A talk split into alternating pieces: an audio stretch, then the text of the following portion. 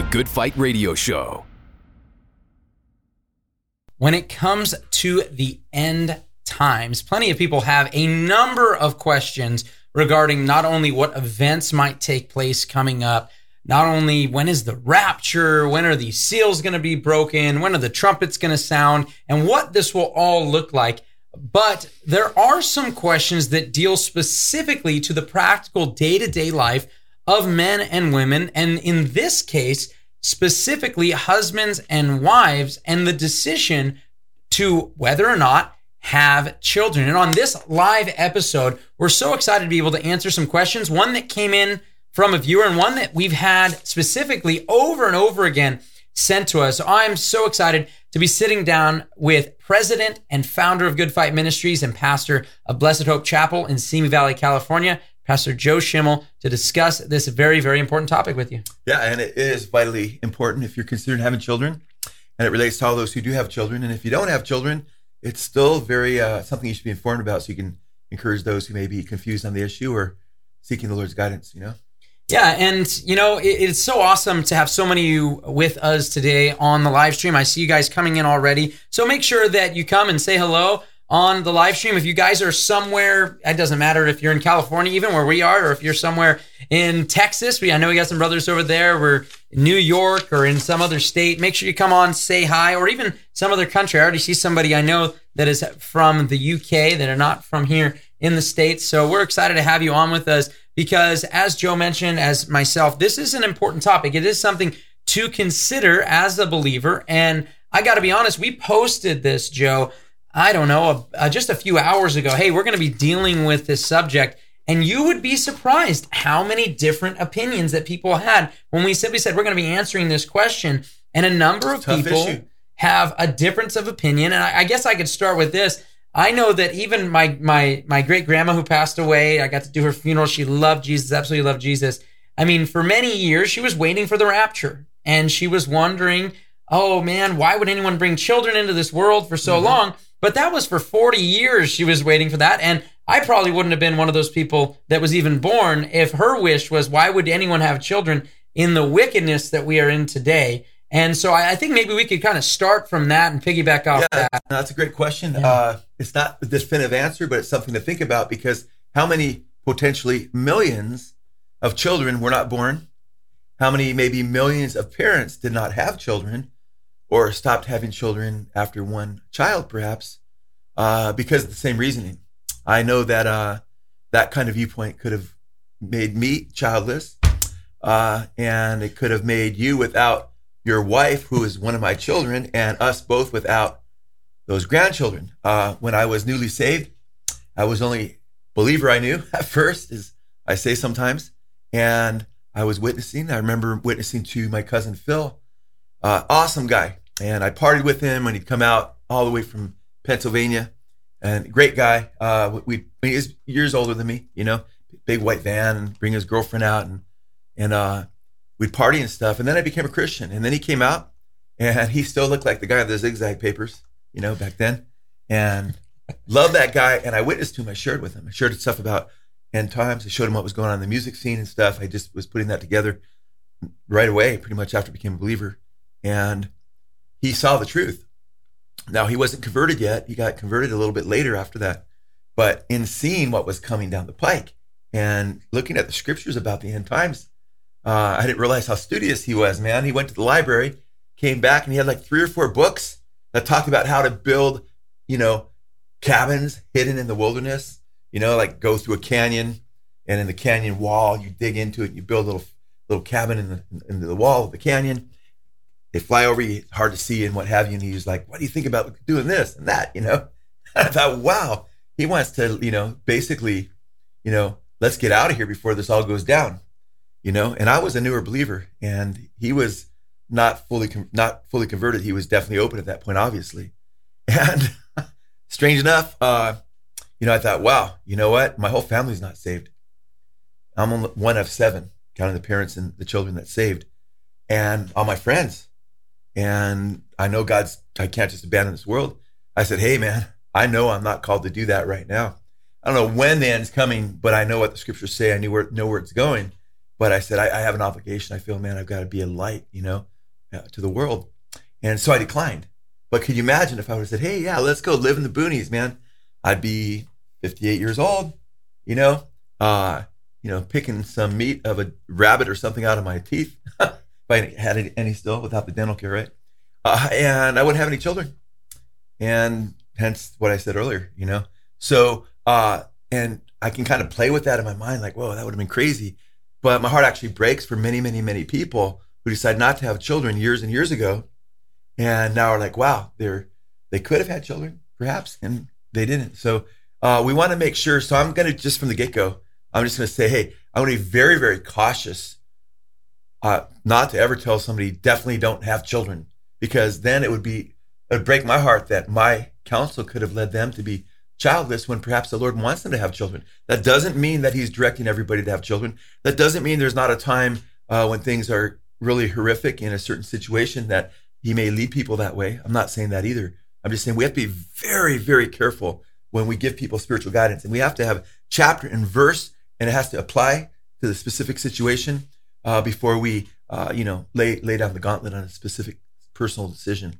Yeah, you know, it is so interesting because you you bring that up about hey, you know, let's go off in the boonies, let's get out of this situation. And I mean, how many people do we know that have even fled the country and so forth? Mm-hmm. And how many years of ministry have been just nothing done for so many years and so many fruitful years just rotten. I mean, not not used for the for the Lord's glory because they were so concerned about that sort of situation. Yeah, if you if you leave the country and you're in, you know, you feel led of the Lord and you want to be involved in mission somewhere else, praise God. Yeah. But if you leave the country and find an island to where you can just live out your years, kind of on this perpetual vacation, the Lord comes.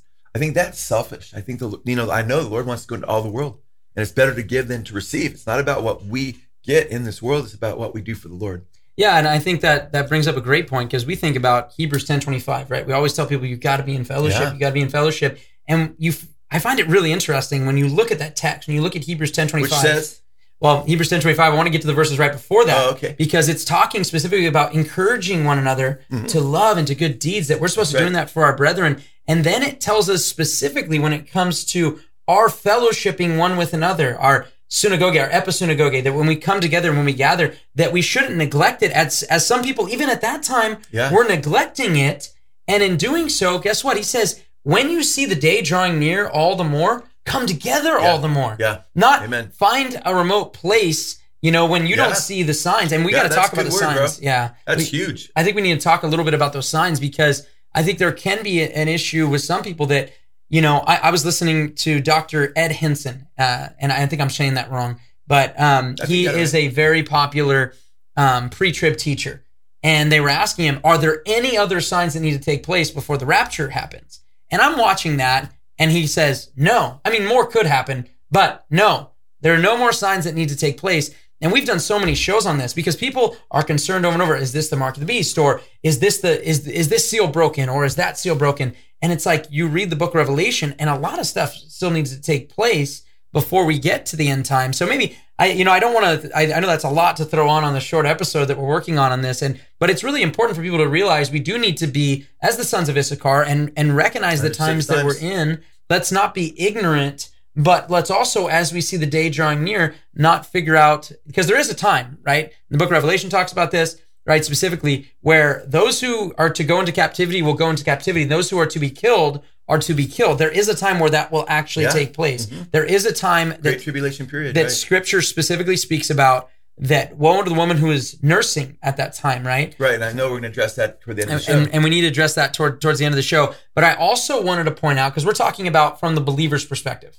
This is strictly from a believer's perspective. yeah. But I, an article actually came out this week and I, I was going to send it to you, and I totally forgot before we even started the show. But I wanted to read just a, a, portion of what was actually shared by New York Magazine regarding an article written on thecut.com. This is from a secular perspective. These are not believers. And the article is actually called Giving Birth in the End Times, which I found very interesting. But here is a quote from the article. And this is the quote that was used to advertise it by New York, New York Magazine. It says, The decision to have children has always struck me as an essentially selfish one. You choose out of out of, out of a desire for fulfillment or self betterment or curiosity or boredom or baby mania, mania or peer pressure to bring a new human into this world, and it has never seemed more selfish than today. This is the world telling you you're Does that bringing in gal or guy who wrote that article go and rebuke their parents for birthing them? Are they like, wow, that's I, I life's terrible. Why'd you bring me into the world? Uh, it can be so subjective to actually give a carte blanche kind of just to give a general answer like that is, I'm sorry, it's a little irritating. It's the very thing I said we've got to be very cautious of doing because, uh, and obviously that person doesn't know the Lord, you know, which is kind of a strange title, you know, giving birth to the end times, because we would know, uh, biblically, we'd go to the Bible. What's God's word say? Now, people that know the Lord can have different answers based on based on their understandings of the Scripture. But I don't know. I haven't read the article if that person's even trying to appeal to Scripture. But to just say to have children is, you know, a horrible idea. Uh, you know what? The Bible says it'll be like the days of Noah in the end times, right? That's what Jesus said. And he said that in Luke chapter 17 and Matthew 24 and what have you. And it was horrific in the days of Noah. I mean, there was a huge population explosion.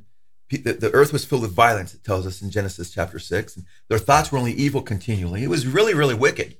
And yet Noah could have said, Man, after the fall, look how horrible it is. I'm not going to have any children at all. Period. It's no, no deal. Well, I guess what? Noah would have maybe made the ark still, unless he was in rebellion to God, which I believe he would have been at that point, him specifically, because God's plan was for him to have children.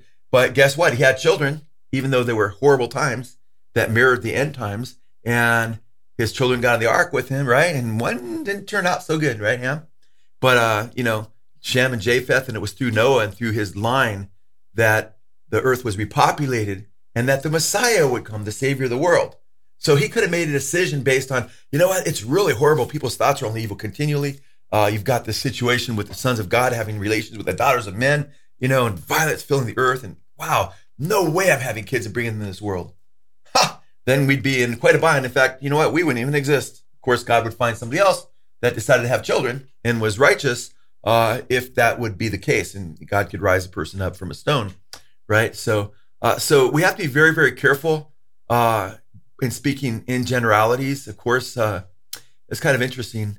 Uh, Satan hates life. You know, that's why he promotes over 60 million people, babies being killed in this nation. And we have to be careful with that as well. Uh, even after the flood. Wow, man.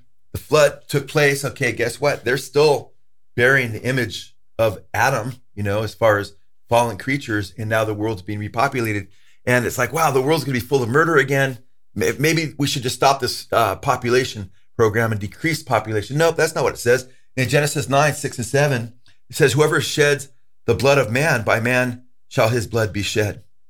For God made man in his own image, talking about the very thing we just mentioned, right? And you, he says, be fruitful and multiply, increase greatly on the earth and multiply in it. That's Genesis chapter 9, verses 6 and 7. So even after the flood, and even the context of guess what? There's going to be murder and there needs to be a reprisal to that. There needs to be consequences to that, the death penalty, he says. Uh, and that's before the law of Moses was given. Uh, he's saying, still be fruitful and multiply. And I'm only saying that, guess what? It's not, uh, we have to recognize that the scriptures tell us that children are a blessing from the Lord. And we're supposed to shine that light. And the wicked are having children. What does the world need in the end times most? More light. And they're not going to get it if all the believers say, oh, let's just stop having babies. Now, I'm not saying, and please keep in mind, I'm not saying, you know, you have to have children if you're a Christian. I'm, but what I am saying is God is counting on believers to have children up to a certain point, right? Uh, and we're not in the great tribulation yet. Of course, we can surmise, and we'll get to that passage.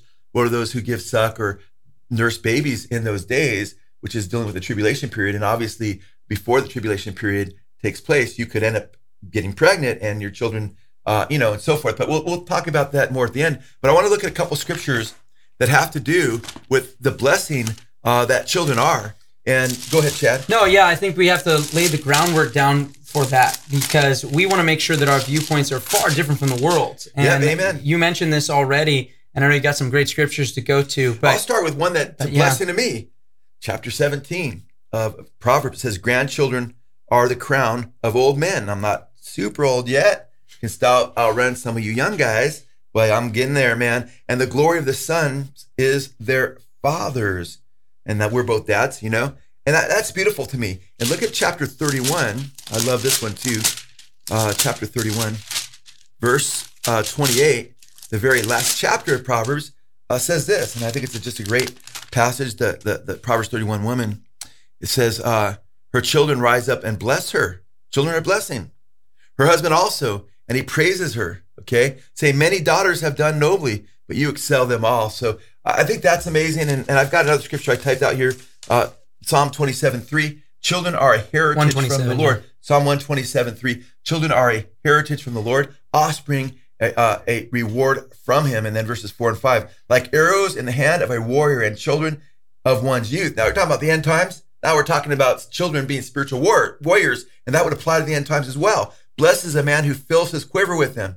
He shall not be put to shame when he speaks with his enemies in the gate. Now, the context there, is, of course, is bringing up children for the Lord, because chapter 127, verse 1 says, you know, unless the Lord or except the Lord build the house, laborers labor in vain, except the Lord keep the city, the watchmen watch in vain. So the Lord's got to build on the rock. We got to build according to his spiritual blueprint and build children for the Lord. So I see personally, man, if I didn't have my children, my, I, I'm, I am so glad. Ask my children here, are you glad your, your mom and dad had you? Even though you might go through the tribulation period, I can tell you to each and every one of them will say, absolutely. Uh, if I say, well, you know, uh, you know, what would you do? Well, they wouldn't exist if we didn't have them. but I look at them as arrows that have been shot into the world that can affect righteousness in the world. And they're all three doing that in their own way as they're seeking the Lord, you know? Yeah. And I love that you went to Psalm 127. I think everyone that has chil- children, I think they've probably read that text if they love the Lord. And I know for me personally, when I was, when I asked my wife Holly if she wanted to court,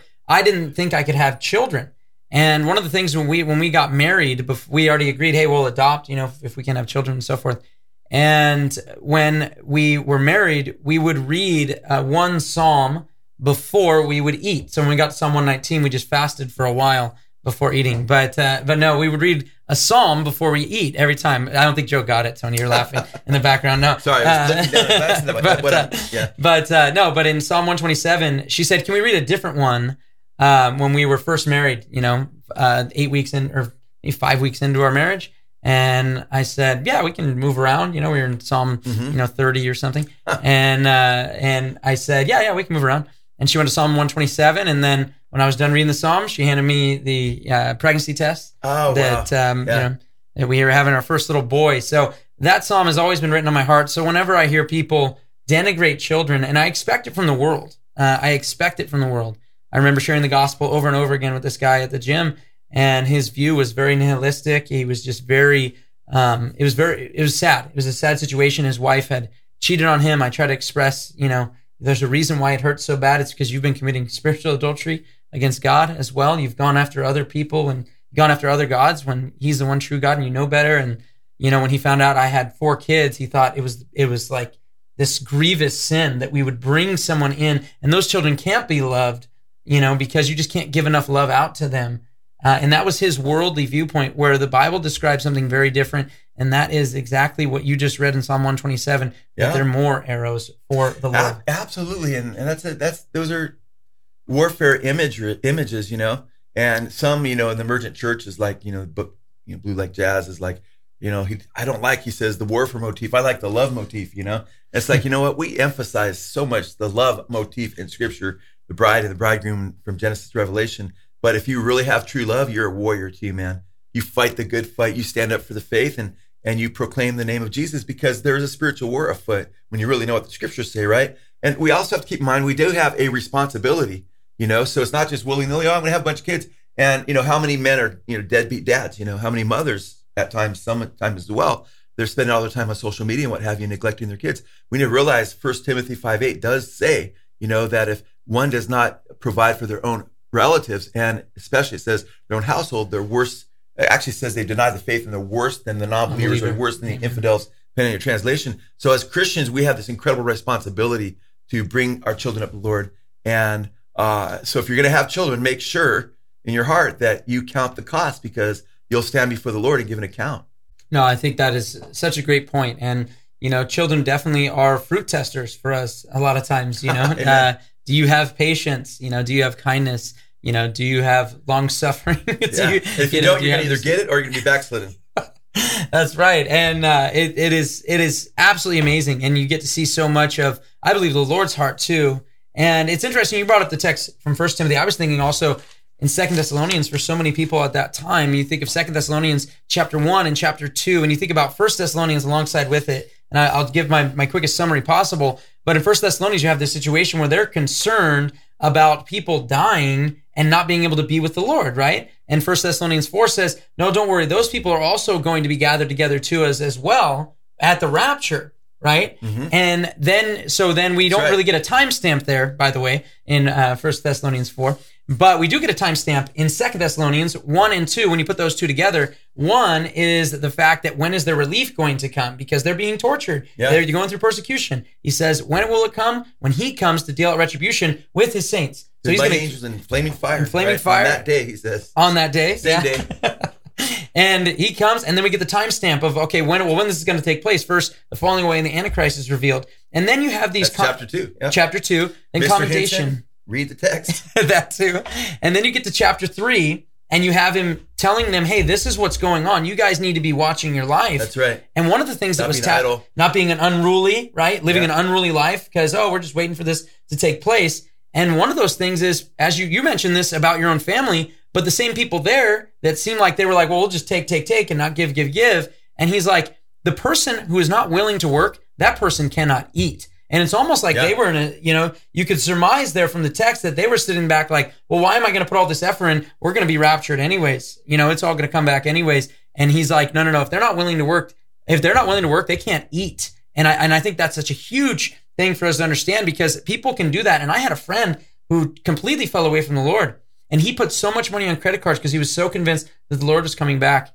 He said, well, I'm not going to work it wow. off. The Lord's going to come back. And that, by the way, is stealing. It's thievery. It's lying. And it's exactly what I think, you know, God mentioned specifically in his word against. Right. And we have to be aware that, well, there could be a lot of trials because the end can come. I mean, there's a lot of things happening right now, a lot of crazy things. I just got off the phone with a brother uh, that lives in Tennessee, and we were talking about the end, and he has a ministry similar to ours in the sense that he does exposés and does a great job in what he does and so forth. And we're talking about how crazy it's getting, but at the same time, you know, we're born into trouble. We are in a fallen world, so even if you live in times where there, you know, where there seems to be a semblance of peace, uh, there's still going to be trouble. The Bible says man is born under trouble as the sparks fly upward in the book of Job. Mm. And Acts 14, 22, uh, the, Paul and Silas are ministering to the churches, and they're they're saying this through many tribulations.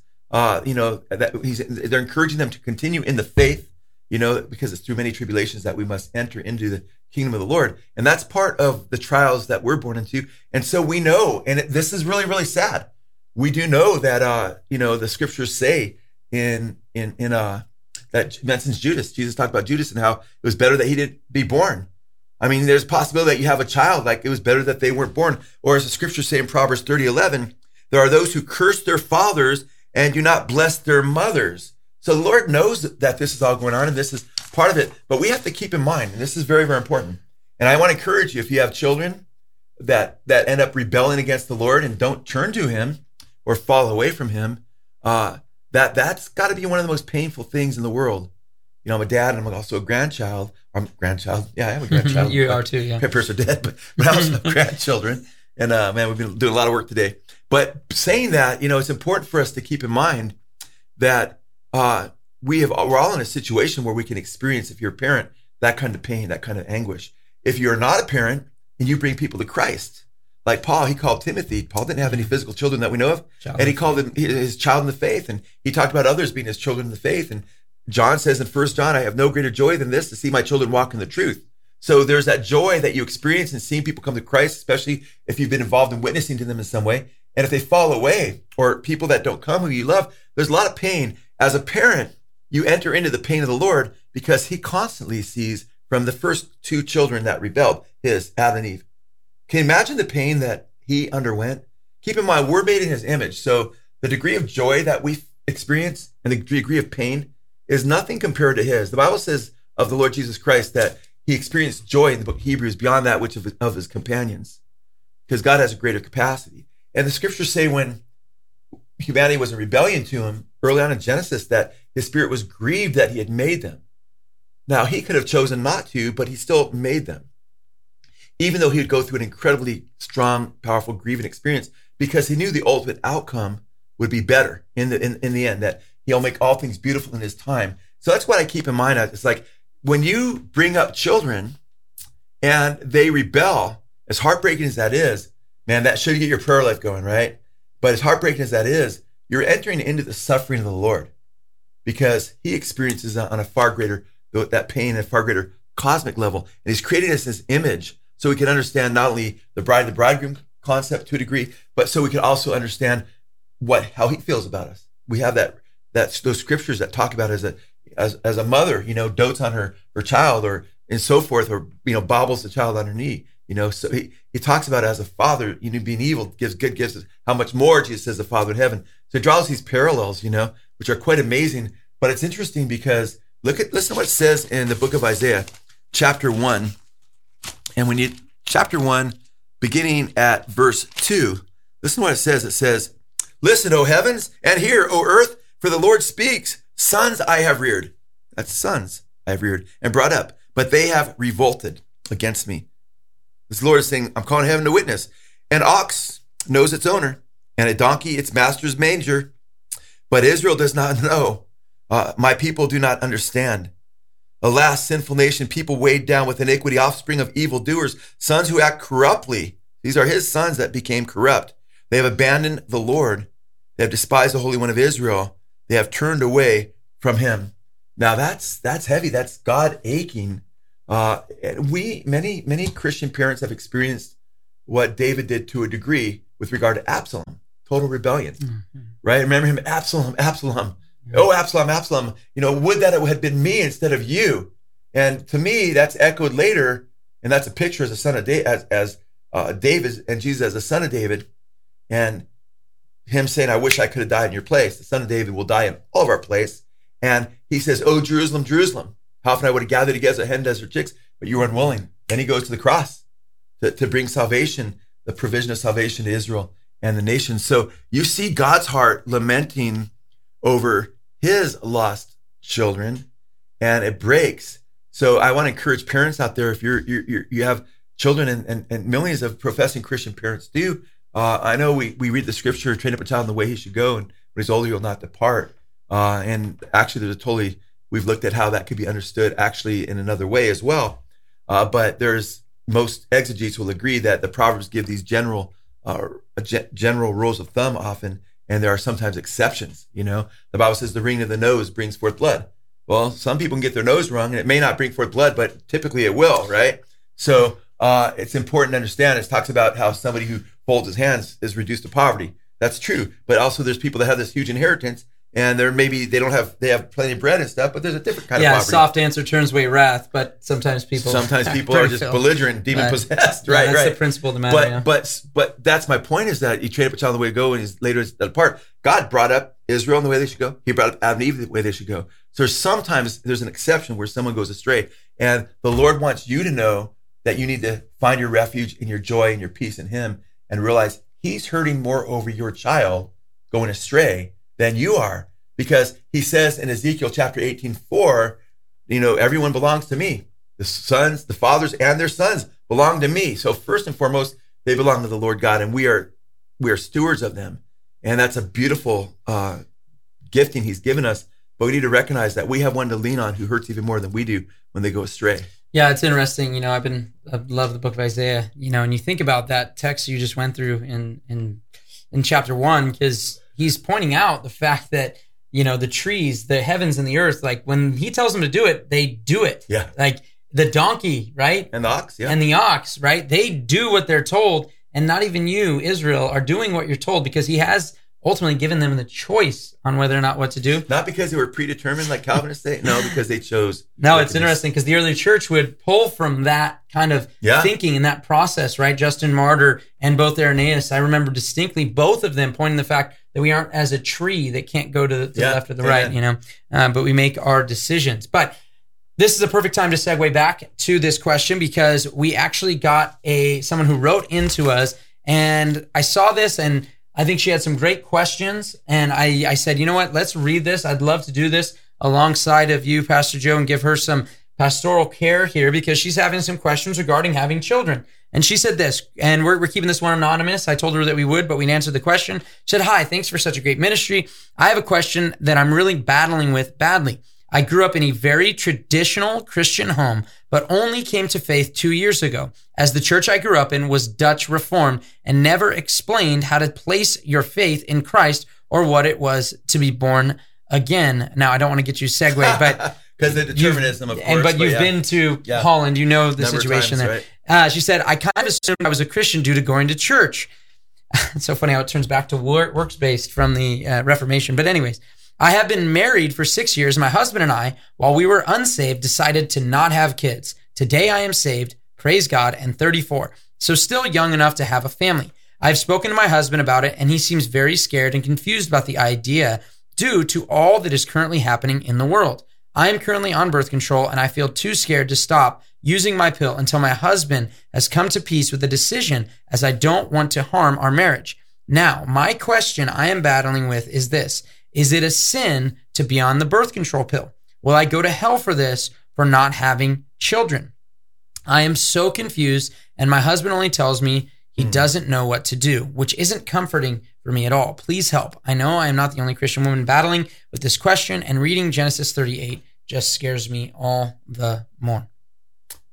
Yeah, Genesis 38 is when Dinah was gang raped by another nation, and the children, yeah, Jacob went to war uh, against them and so forth. And she must be thinking of that situation and thinking, what if my child ends up in the end times going through something of that nature, you know, which is, you know, remote possibility, very, very unlikely, but that's like the worst case scenario a parent uh, can think of, you know. Uh, but I can't say something like that wouldn't happen, but very, very, very unlikely. Uh, however, that's her consideration as a possibility. And those things are possible, especially as things uh, get darker. And uh, when you think of that passage, you know, woe to those who give suck in those days or nurse in those days that Jesus gave in Matthew chapter 24, there's the appeal to that that people have uh, regarding the end times and how things are going to get worse. But Jesus said, Woe to those who nurse babies in those days. He didn't say no to those who nurse babies in days, like don't don't don't have a baby. He's just saying it's going to be really really rough. He also said, pray that it doesn't take place on the Sabbath day. Uh, pray that, and by the way, if it happens on the Sabbath day right now, and you're, you're in Judea, uh, guess what, man? And you're on a in a in a tall building, you're in big trouble with the elevators because on the Sabbath they they shut them down except for special elevators that you have to stop at every floor. You know, really really crazy. Uh, but also uh, in those days too, and Jesus said no one knows the day of the hour at the time, right? They closed the city gates and you couldn't travel. And in certain areas right now on the Sabbath, you go through Orthodox neighborhoods and you're living near them, they'll bash your car in with rocks if you travel on the Sabbath. So that doesn't mean you don't travel though. That doesn't mean that you don't travel if it happens that time. It's just like it doesn't mean you don't necessarily have children. Now, I'm not saying though that doesn't mean that God might speak to certain people to have children and some not to. What I would say in this case, because I do not want to say this is the only right way you could do it. That's it. You know, uh, first of all, keep in mind that those who are in Judea. He's talking about those who specifically are in Judea, and he specifically uh, addresses that piece of geography and if you're not in Judea, uh, you know, you live in some other part of the world. We also know, and I've, I've done some teaching in the past during the tribulation period, there'll be people in different situations. Those in Judea, by the way, are to pray that, you know, that, that things go easier. So, and that they're not going to do it on the, it's not going to happen on the Sabbath day and that it's not going to happen in winter. So there's not snow and so forth. They're called to pray about that, you know? So I believe that's also what we should be doing regarding children is, and I would encourage our sister and praise God, you know, Sounds like a really thoughtful sister who really wants to please the Lord and praise God, sister, that you came to Jesus and have come to know him personally. It's wonderful. I'm so happy to hear that because you, you came out of a tradition where you didn't know you need to be born again. And praise the Lord, he loves you. He revealed himself uh, to you. But I want to encourage you to really pray about it because it's in the context of the tribulation period that Jesus says that for those who are in Judea. But even if you live in Judea or you don't live in Judea, I really believe it's something to pray about and cry out to the Lord because I don't believe that's always a one size fits all. These type of passages. Uh, this passage specifically re- relates to those in Judea. That doesn't necessarily mean you know you're going to be in trouble on the Sabbath day if the tribulation Sabbath day here in the United States of America. Probably not. But with regard to children, we can extrapolate and say, yeah, you know, during the tribulation period, it's going to be pretty gnarly. So there's going to be trouble everywhere to one degree or another. So you just got to be a little reasonable. And then you pray about it and say, and this is what I would encourage you to do, sister. I would encourage you to pray and cry out to the Lord and consider fasting. Maybe you already have it. Continue to do it until you have an answer. When you read chapter 58, and, it talks about, I mean, the Lord brings revelation through prayer. If you lack wisdom, you're going through a trial. This is definitely a trial, whether you have children or not. Uh, pray, and the Lord will give you wisdom. James chapter one. I mean, go to James 4 and he says, don't just move somewhere and say, I'm going to start a business here, but pray and say if it's the Lord's will.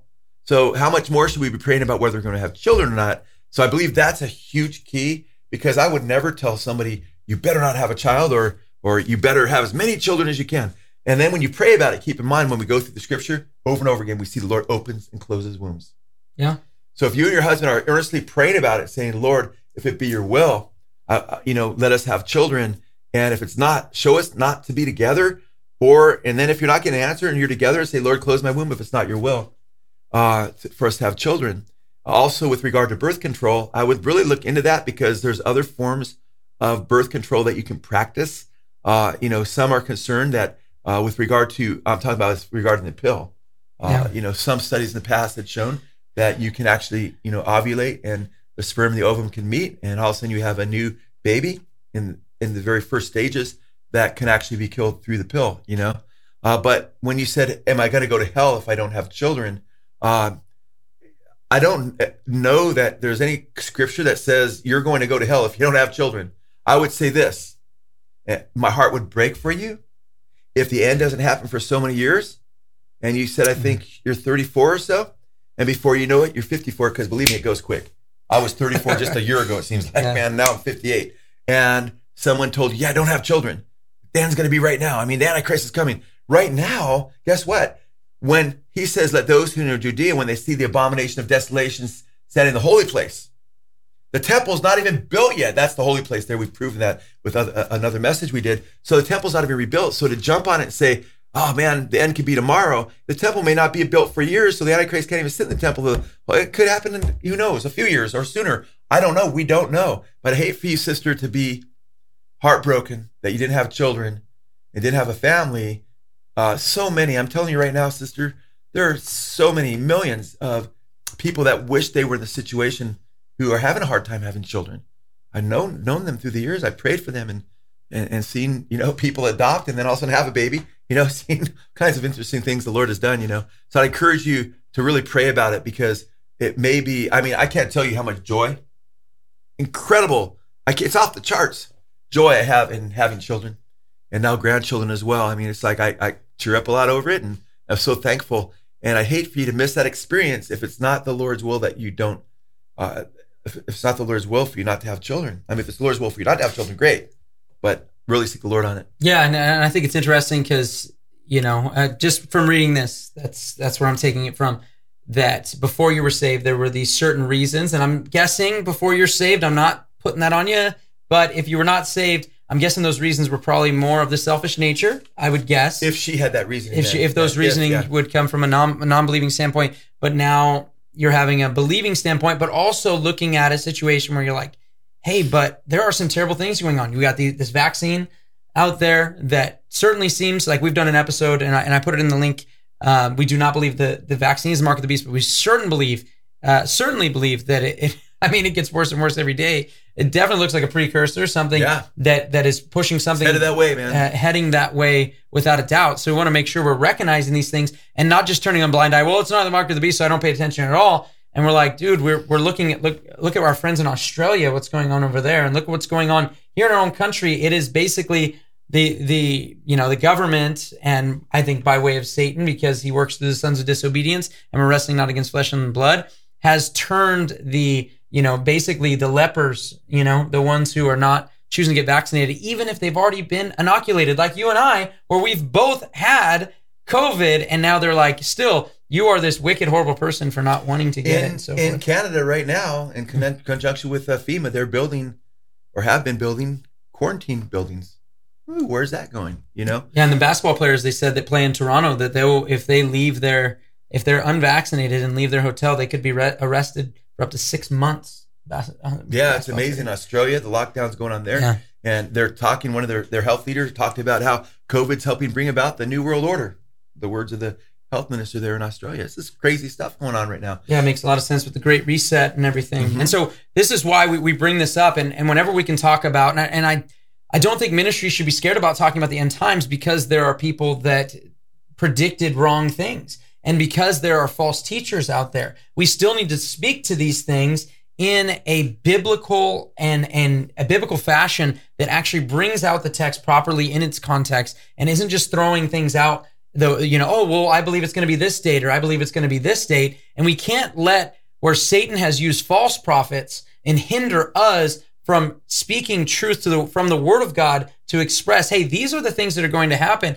And I think this, this leads us really good into, we talked about the verses and you mentioned specifically about when it comes to the end times and, hey, look, it says, woe unto that woman who is nursing. So maybe a woman says, I don't want to be the person that's like, whoa, this is a tough time. I have a baby. And next thing I know, it's the tribulation and I'm running around with this baby, having to hide it and keep it quiet. Just in North Korea, some of the stories hearing yeah. of them suffocating their babies, trying to keep them quiet. I mean, Yeah. this is a realization. This is an understanding that we have to actually look at. But maybe also, and, and like I said, we're, you know, we're, we're on the Western side right now in terms of where we are in, in our actual geographical location. And if somebody was in North Korea or something where they're literally having, I know that's happened when they were leaving and trying to hide babies and literally suffocating them because they were Mm-hmm. Yeah. trying to keep them quiet. Those kind of situations are different again, than ours. rare. Yeah. So what about the other mothers say, ah, she suffocated her baby. I'm never going to have children. Yeah. You know, so there we got to look at it from both sides and say, Lord, what is your will concerning me? That's where prayer comes in, fasting, because Jesus said as soon as the gospel went forth, Matthew chapter 10, he tells them to go into all the world, right? In Matthew 28, but in Matthew 10, he also sends them and he says, A man's, you know, I didn't come to bring peace in the world, but a sword. About the sword of his word. A man's foe shall be they of his own household, mother against daughter, mother in law against daughter in law. And then in Luke chapter 12, verse 52, he said, There will be five that are divided in a family, three against two and two against three. And it's like, he didn't say, therefore, you know, apostles, you know, eh, tell everybody don't have children. No, he knew this was coming, but, and he knew that there'd be, you know, kids in a family and the whole family's divided over the gospel, but he wants to see the gospel go out. He wants to see people be saved. Satan, you know, guess what? Muslims are having babies like rabbits, man. And, and Satan loves to inspire that. And he wants to, one of the ways that Europe is the plan from a lot of Muslims, vantage point, to take over Europe was just, just, you know, send Muslims there and have a bunch of children. And you know what? I look at that. Okay, that's a that's a harvest field. Let's go witness to them. But Satan doesn't want Christians to have children because he. I'm speaking more generally now, not saying specifically because it's between a person and, and, and the Lord. Because he may have you on a mission field. I mean, sometimes people go on a mission field, with a husband and wife, because guess what? They're going to be involved in missions and they're going to spend five, six, seven, eight years somewhere, and they feel led of the Lord not to get not to be together and have children while they're on the mission field. That makes sense. Yeah. First Corinthians chapter seven, Paul says husband and wife can uh, talk about abstaining and so forth. And by the way, I think personally, uh, there's the rhythm method. That's way safer than the pill. It doesn't mess you up physiologically. Uh, there, there's physical consequences sometimes of taking the pill as well, beyond a potential uh, abortion of you know a fertilized egg. But there, I want to encourage you to consider you know the rhythm method. You know, my wife and I for years did the rhythm method, and we had two kids four years apart, and then we had a third one. And my wife, because she was so good at the rhythm method, said, "If we're together right now, we'll have a boy." Well, it's ultimately up to the Lord, right? But we're together, and that's our boy came. You know, so it's kind of interesting. Um, and we could have really probably done that on the pill, but then the Lord, we could have done it all wrong. The Lord could say, "I'm giving you a boy anyway because I'm in charge." But we we still lock the doors on our homes, right? You know, we still have guns, some of us, like I do, for protection. But we don't do that. We don't say, "Oh, I'll just pray and it'll just work out." We also try to make wise choices because the Lord expects us to not just go out in the rain and say, "Lord, if you don't want it to rain on me, just don't let it rain." No, He expects you if you don't want it to rain on you, get an umbrella. You know, so we pray and we take the umbrella. No, I, I I I love that because it's really interesting too. I wanted to point this out. You know, I see some people uh, talking about they've had children and and, and so forth, and I, I want to bring this kind of on on both regards when it comes to well, I don't know if I should have had that child because it's we're in a terrible time and space. Well, I can tell you without a doubt because the Lord does open and close the womb, as Joe already mentioned, but also because Acts chapter 17 is specific that every single person that has come into the world, it doesn't matter where they are or when they are, that person has come in for one purpose and one person only, and that is to seek, grope, and find af- find God. Right. And so right. that child that's in the world, whether you're now a believer, your husband is a non-believer, or wife is a non-believer, whatever it may be, that person is in the world and they are in the world for one purpose. They may seek, grope, and find God. That's Acts, chapter 17. Acts right. chapter 17. And it says the time they were born and where they were born. God's in control of it all. So if He's opened your womb, you trust Him now and seek the Lord on their behalf. Amen. And when things get really tough during the tribulation period, it says in Revelation 14, those who are killed because they refuse to take the mark of the beast. It says of them, blessed are those from henceforth who you know, die in the Lord, you know? So during the tribulation period, uh, people that die and get martyred are blessed. And we have to stop thinking of it from more of a, you know, oh, am I going to have to suffer and look at it from the bigger picture? Because as Paul said in Romans chapter 8, verse 18, I don't consider the present sufferings to even be compared to the glories that were revealed in the future. Then he says in verse 28, for God works all things together for the good, those who love him, are the called according to his purpose. And then in Second Corinthians chapter 4, Paul says, the sufferings that we go through now, he says, are working the light afflictions. He called them light afflictions. Now keep in mind, he was talking about the present distress in 1 Corinthians 7. So they were going through present distress yeah. uh, at that time. And Paul did say at that point to, you know, if you have the gift of singleness, be single because of the present distress. So that shows me that sometimes God will have you make a decision based on the times in which you live. That's why I'm not giving a solid, boom, this is the way it is, period, because I look at 1 Corinthians 7. I look at woe to those who have uh, bear babies in, in those days and so forth. I lean on, personally, I lean on, unless the Lord gives you specific guidance when you're praying, is to trust Him and be with your spouse, cry, crying out to the Lord, and let Him open or close the womb unless He's told you Nope, I don't want you to have children. It's very, very clear because I would hate for anybody in our audience five, ten years down the line saying, man, I was listening to that, that message and by uh, brother Joe and Chad and Good Fight Ministries and I've been blessed by a lot of their messages. But we decided based on that not to have children because Pastor Joe said, man, you better never have a kid right now. And now 10 years later, guess what? You know, there, we're, you know, there's, looks like there's, you know, because birth pains increase in intensity since we're speaking of having children. Jesus talked about the end would be like birth pains. And they get and, and birth pains they get clo- stronger and stronger and closer and closer together. But there's relief in between them too. So sometimes that relief could be 10, 15, 25 years to one degree or another. Now we agree, Chad, uh, and the folks in our ministry that things are definitely speeding up. But at the same time, I want to be cautious not to give uh, just absolute, this is what you should do, because that's not our, uh, when I counsel people in the fellowship, I say you need to seek the Lord regarding your family and what's best. And we don't judge you either way. We embrace you and love you because the Lord could lead Frank and his wife to have 10 children. He might lead, you know, Dorothy and Elmer, you know, to go to Africa and not have children and, and, and, and basically adopt a bunch of kids over there. You know, who knows? It's in the Lord's hands. Amen. And you know, we, we talk about this a lot because, you know, we, we've seen it also in false prophetic movements you know, when you read the old Watchtower Society from the Jehovah's yeah. Witness, some of the things that they were talking about, well, the Lord's going to return, so we don't need to go off to school and we don't need to do all these things. Or 1975, that's exactly what they said. We don't need to go to university. Don't need to go to the university. So what was happening was because of this false prophetic movement, and I have no idea what happened also in the 80s and stuff with some of those or the Harold Campings and, and yeah. whatever, you know, the, the, I'm going to get this time and date when the rapture is going to take place and then guess what? So why would I have a child, you know, or whatever it may be and get this lackadaisical effort, even in evangelism, you know, because, well, we're going to be raptured out of here and then they'll go through that and hopefully he'll figure it out. But my whole goal in, in this, and, and I know for Joe as well, is the encouragement to one, seek the Lord. Number two, recognize children for what God recognizes them as. I think that's the most important thing because if we start this from a secular point of view, uh, and we start this from a well, uh, I I won't have enough money for them, or I won't have enough this. And God says that He is the one who provides when you seek first His Amen. kingdom and His righteousness. Right. All these things added unto you. And when He calls them arrows in your quiver, when He wants you to have a quiver full, then you say, "Oh, you know." I'm not saying that for every single person, yeah, but in terms of having a child, yeah. um, you have to recognize that and say, "What does the Lord see it as?" Uh, if this is what He wants in my life. Amen, bro. And that's that's good good counsel in in the Proverbs 31 woman, which is like the ideal woman, and it's the picture of wisdom manifest. Uh, we read this, and I, I would encourage our sister, along with every other you know sister listening. Uh, it says she is clothed with strength and dignity.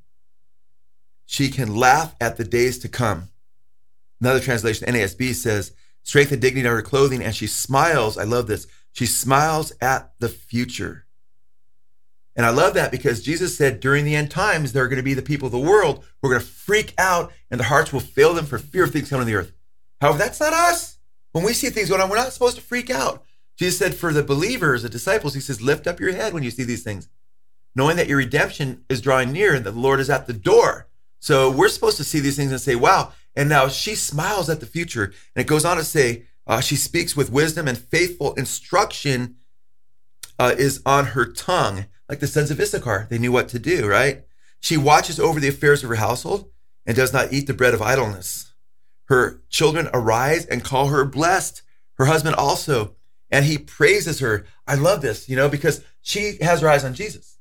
And Hebrews chapter 12 talks about how Jesus, you know, he, you know, the, the mocking that went on and so forth, that the words that were against him. It says he despised the shame. That wasn't his focus. It says that he went to the cross and it says because the joy that was set before him. Now she's looking to her Lord and she's saying, There's joy set before me. And she set an example for children. She smiles at the future.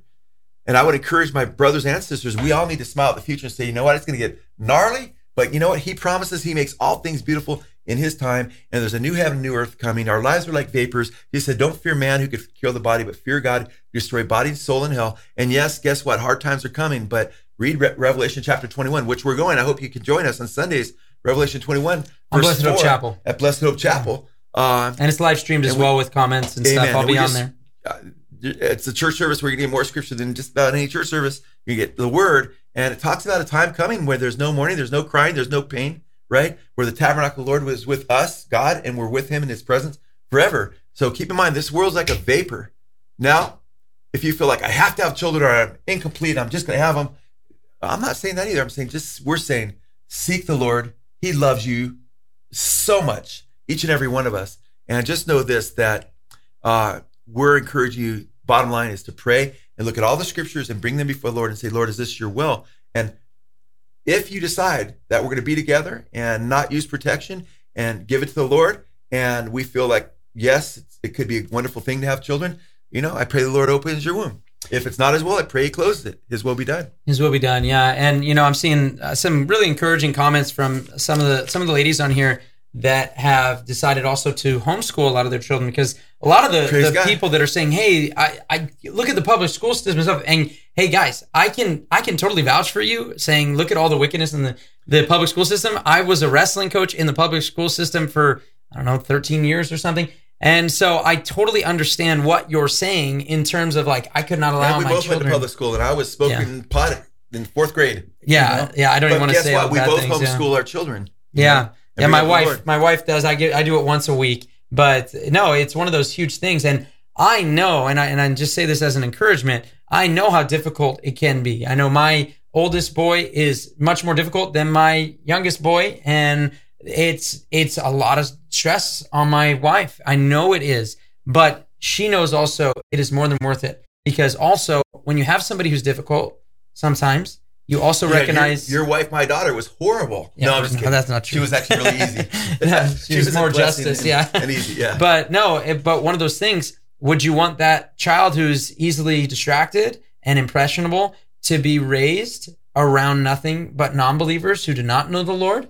And the counsel of the wicked. The problem is too, too many people uh, and and have taken this viewpoint also that education is benign and that mm-hmm. typically when it comes to learning something, oh, he's just taking a history class or whatever it is. There is no learning that you do that doesn't have a worldview behind it. Telling history in like actually being accurate in it comes from a worldview of wanting to be accurate for the truth. But Amen. we have to recognize that with whatever is going going out. And I'm just saying that as a as a father who is looking at my wife, who I know it's a lot of work, that's why my wife doesn't work and and isn't working at you know part time or even a, full time yeah, or part time job. And we both know it's uh, not easy. Wonderful people that in our lives that teach at the home teach at uh, public schools. Yeah, who are, who are salt and light in those schools, and more power to them. And we depends where you live too. You know, uh, some people live where they're able to be in touch with the teacher that teaches their kids, and they're not being taught anything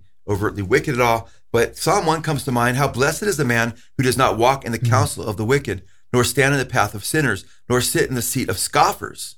But his delight is in the law of the Lord, and in his law he meditates day and night. He'll be like the tree firmly planted by streams of water, which yields its fruit in its season, and its leaf does not wither. And in whatever he does, he prospers. The wicked are not so, but are like chaff, which the wind drives away.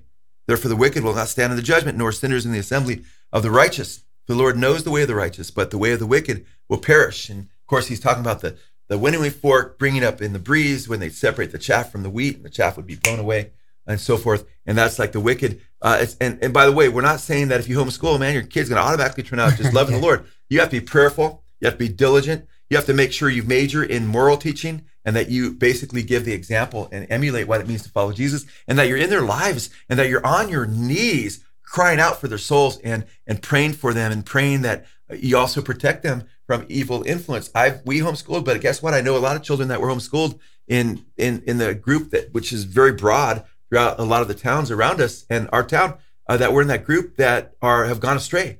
So you can't just say, "Oh, I'm going to homeschool and teach them math and, and, how to read and everything," and then just kind of just you know not keep your hand to the plow spiritually. And then you have to know that if you keep your hand to the plow spiritually, that they will make their own choices too. And that's where we realize that you know what God won't give us more than we handle, but with even a temptation or a trial, give us a way of escape that we may be able to endure it.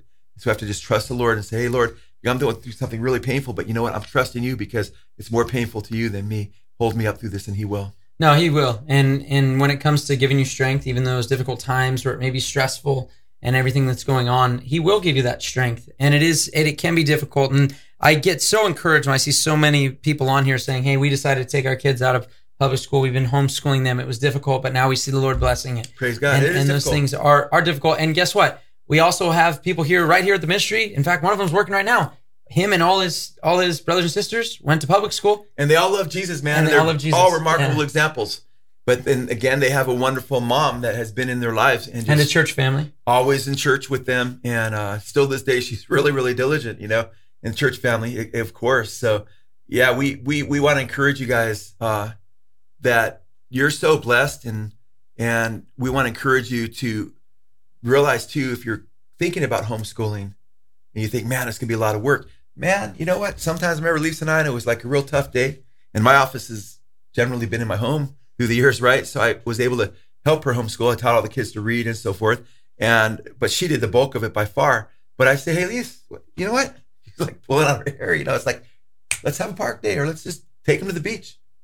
We could do that. You know, to this day, you can still do that. Yeah. It's like because you're still getting your schooling in, or you just they need a rest. You know, but you just make sure you're diligent. And by the grace of God, so far, you know, my children love Jesus. And but I, I know it could have went the other way. That's why I warn parents to be encouraged in Jesus. Because guess what? My children had made mistakes like everybody else's, and I've experienced that pain. You know, are they going to continue to choose Jesus? And He's brought them through it, but He may not at certain times, and that's where we have to realize first and foremost we need to make sure that we're walking and that we're saved. If you're flying on an airplane, it was first time I heard it, and I've flown on a lot of airplanes. I've done a lot of mission trips and spoken a lot of places uh, throughout the world. And but first time I heard it, it was like you know, in case the plane loses oxygen, first put the oxygen over your face, the mask, and then over your child's. I thought, why would I do that, man? I want my child to breathe. And I realized, oh, that's so I can breathe, you know, so I can take care of my child and that my child survives, not because they're not caring about my child. And I realized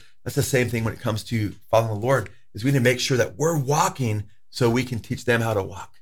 No, I think that's so true. And I want to thank you guys so much for, for joining us on this. We know this is obviously very, very much. We, we love you guys. it's a tough subject and it's not one of those moments where we go, hey, it's it's clear cut for every single person in existence, but we want to always go back to the scripture and say, what does the Lord have to say in his word? So I want to thank you guys for joining us. And if you guys have questions on this, you can shoot us an email, contact at goodfight.org. You can also join us on our Patreon page, patreon.com slash goodfight. And make sure you guys go give some ratings up to us. That helps get, if you're clicking like on these things and you're also telling people to Helps come check out see Good Fight. yeah, and helps more word. people see it. If you want more people to hear about the Word of God and what God's Word says on these issues, then we're going to keep coming to you as long as you keep coming back. God bless you guys. love you guys.